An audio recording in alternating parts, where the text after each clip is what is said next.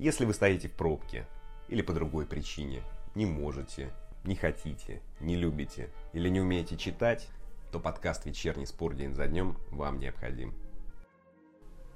Добрый вечер, друзья, с вами Анатолий Иванов. Сегодня 8 июля. «Зенит» обыграл Сочи, а Доменика Тедеско удалили в матче «Спартак-Локомотив». Но об этом позже. Сперва традиционный экскурс в историю.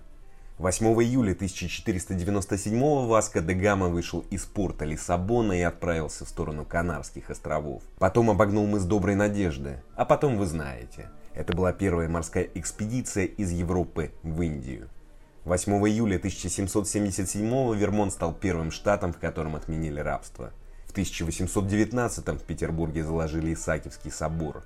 8 июля 1901 во Франции ввели ограничение скорости движения на автомобиле в городе. Разрешалось двигаться не быстрее 10 км в час. А что спорт? 8 июля 1889 прошел последний боксерский поединок без перчаток. А спустя 105 лет ирландская бегунья Соня О'Салливан пробежала 2 километра за 5 минут 25 секунд и установила мировой рекорд. Ну да ладно, вот что будет в этом выпуске. Арбитр РФС получил положительный результат анализа на COVID-19. Правила пяти замен продлили на сезон 2021. Сергей Симак выпустил Ассорио, но не выполнил условия выкупа защитника.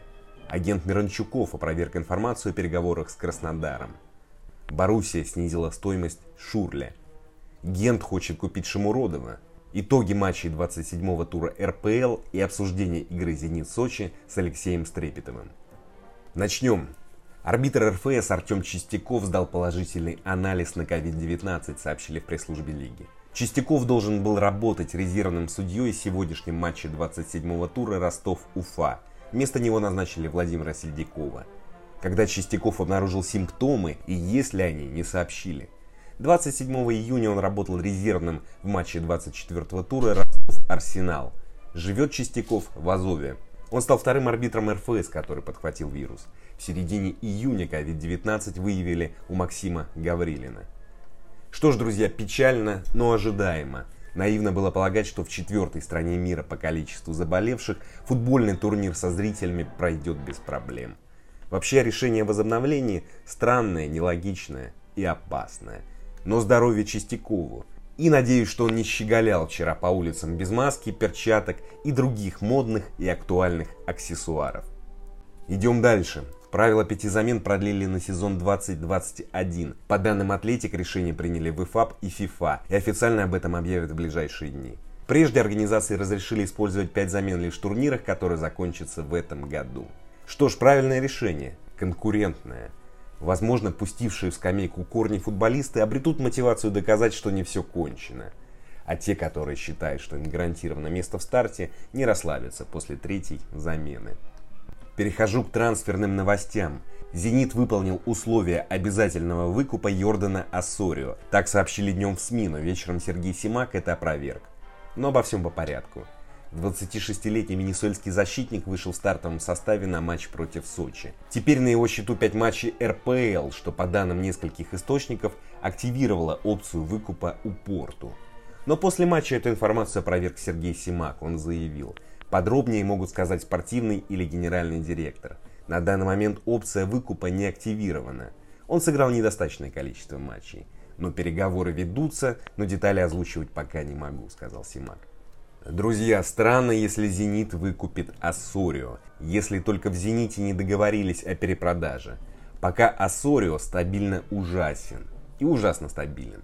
Против Сочи играл стабильно нелепо. Ну ладно, несколько перехватов у него было, но ведь этого недостаточно. Он путается в собственных ногах. С учетом будущего лимита выкуп защитника выглядит не просто авантюрно, а нелогично. Но наверняка у Симака и руководства есть план. Извините, воспользуюсь штампом. Тренерский штаб видит Ассорио каждый день на тренировках. Тренеру видней. Идем дальше. Агент Миранчуков опроверг информацию о переговорах с Краснодаром. Утром Sport Insight сообщили о том, что генеральный директор Быков Владимир Хашек провел беседу с агентом Миранчука Вадимом Шпиневым о трансфере. Но Шпинев опроверг это в разговоре с корреспонденткой Спорта24. Он сказал, Хочется попросить людей не читать и не вестись на все эти вбросы. То, что пишет 99% не есть правда, особенно по поводу запросов и желаемых зарплат. Телеграм-каналы это модно, но вся официальная информация у клубов и представителей. Никаких переговоров сейчас речи не идет, сказал Шпинев. Думаю, что Шпинев не лукавит, или лукавит отчасти. Ведь, судя по многочисленным интервью Кикнадзе, боссы Локомотива жаждут продать Мирончуков в «Зенит». Контракт Мирончука закончится следующим летом. И тут есть два варианта. Либо он перейдет в «Зенит» в межсезонье, либо уедет в Европу. Ну, конечно, не в Барселону, как об этом писали. Перестаньте смешить. Клуб середняк или аутсайдер. Вот его уровень. Та же Сельта почему нет? Если Миранчук готов на серьезное понижение зарплаты, то он не окажется в «Зените». Идем дальше. Боруссия снизила стоимость Андре Шурле до 2 миллионов евро. В Дортмунде надеются, что в мире найдется клуб, готовый купить этого чудного немца. Но есть серьезная проблема. Это зарплата в 7 миллионов евро, которую платит Боруссия. И вряд ли Шурле готов на значительное снижение. По данным итальянских СМИ, им интересуется Беневенто, который занял первое место в серии «Б». И Шурли бы назвал нищенской максимальную зарплату, которую могут предложить в этом скромном клубе. Так что либо немец уедет в Китай, либо Боруссия попытается разорвать с ним контракт. Но я бы не исключал завершение карьеры. У Шурли не первый год проблемы со здоровьем. Остаемся в трансферной теме. Гент направил Ростов запрос по трансферу Элдора Шамуродова, сообщили Спорт24. В текущем сезоне 25-летний узбекский нападающий провел 25 матчей в РПЛ, забил 11 мячей и отдал 7 результативных передач. Трансфермаркт оценивает Шамуродова в 5,2 миллиона евро. Друзья, если трансфер произойдет, то он станет рекордной покупкой Гента. Прежде они не платили больше 5 миллионов евро. Но Ростов не отпустит нападающего дешевле 10 миллионов. И возникает вопрос, а если у бельгийцев столько денег? С другой стороны, все бельгийские клубы это команды фермы с мощной скаутской службой. Если в Генте уверены, что смогут через год продать Шумуродова за 20-30 миллионов, то они найдут сумму а узбеку по силам стать лучшим бомбардиром бельгийской лиги. Перехожу к результатам 27-го тура РПЛ. Тамбов Ахмат 1-2, Арсенал Крылья 2-4, Оренбург ЦСКА 0-4, Зенит Сочи 2-1, Спартак Локомотив 1-1, Ростов Уфа 1-2, матчи Урал Динамо и Рубин Краснодар пройдут завтра. В игре «Спартак Локомотив» две желтые карточки на 41-й минуте получил главный тренер хозяев Доменика Тедеско. Ему не понравилось, что ворота его команды назначили пенальти. Он бурно негодовал, за что получил два предупреждения. Уходя в потрибунное помещение, тренер расталкивал судей и работников стадиона, а потом ударил монитор ВАР. Что ж, полагаю, немец давно хотел это сделать, уж очень часто он был недоволен работой системы вернее решениями, которые выносили после видеоповтора. И не удивлюсь, если это был последний матч Тедеско в должности главного тренера «Спартака». Теперь немного о «Зените», который обыграл Сочи. Обыграл натужно и тяжело, не показав яркой игры, но добился волевой победы. Сергей Симак выпустил в основе Михаила Киржакова, Игоря Смольникова, Йордана Асорио и Леона Мусаева. Из резервистов только вратарь провел отличный матч, а Мусаев и Асорио провалили игру. Полузащитника должны были удалять в первом тайме, но судья пожалел его. В итоге Симак заменил Мусаева еще до перерыва. За «Зенит» забили Малком и Азмун, за гостей Антон Заболотный, отказавшийся праздновать.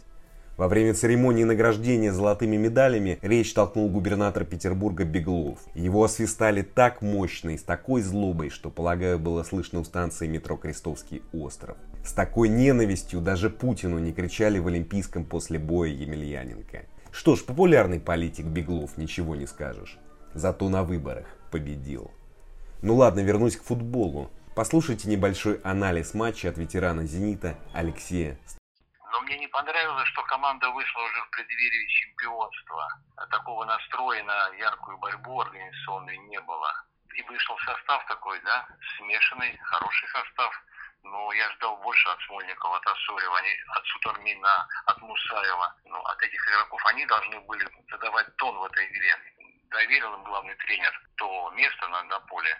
Все-таки в первых минутах э, «Зенит» мог пропустить, грубо говоря, быстрых два мяча. Мы знаем, что Александр Кокорин момент такой великолепный запорол. Заболотный расстрелял Киржакова. Ну, это, это было видно, что команда не готова была в первом тайме, на что и сказал Ракетский по первому тайму. И, и потом сыграл, конечно, футбольный закон. Я имею в виду, когда Полос должен был вообще забивать. Комбинация была Полос по полю, и Полос не использовал свой момент. И Дюба с Малком разыграли блестящую комбинацию. Конечно, Малком сейчас с каждой игрой прибавляет, его мастерство просто видно.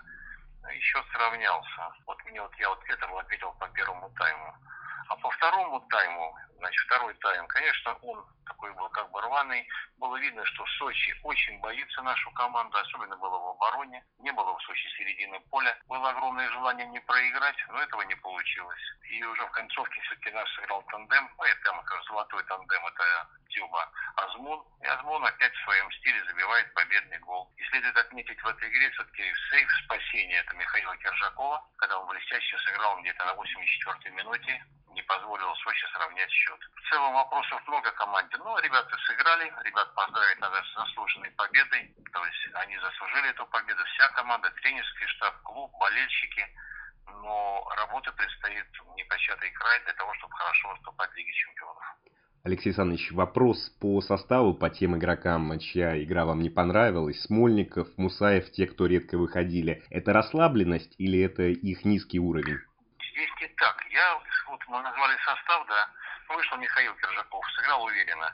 Смольников, он должен доказать состоятельно, он должен был в этой игре просто закрыть всю бровку, бровку всю бровку, да, а Сореву допускал грубые ошибки. Эти игроки, которым доверил главный тренер, тот же Сутармин, мы много говорим об Алексее Сутар, но он был тень, на поле был тень Сутармина. Мусаев, и прямо скажем, что вот э, Турбин нас простил, все-таки Мусаев был на карточке, он допускает два грубейших нарушения в отборе, и по идее это красная карточка. И уже потом быстро сориентировался главный тренер Симак, да, снял его. Но если, если разбирать матч, то это красная. То есть красная карточка, мы должны были остаться в десятером. Все-таки молодой человек должен контролировать свои эмоции. Вот к ним вопрос есть. Все-таки атака была и Малком, и Дзюба, и Дрюси. Эти играли в свое удовольствие. И это видно, что мастерство высокого уровня. А во втором, во втором тайме были сделаны определенные замены. Да, они вносили коррективы в игру. Но здесь был у меня больше вопросов к Сочи. Почему Сочи так слабо провела второй тайм? Ну, вопросы по забитому мячу. Вар определил, что был забитый, когда Азмун, ну, это в своем стиле, плечо, рука, он добивает мяч. Это вопросы уже к Сочи. Почему второй тайм намного слабее? В целом командная победа, но если мы берем уже Лигу чемпионов, то у нас 22 человека, да, и там, грубо говоря, что они должны быть соответствовать этому уровню. Сегодня вот группа игроков, наверняка Симак посмотрел, которому он доверил в стартовом составе, не так ярко, как они сыграли, как хотели бы болельщики.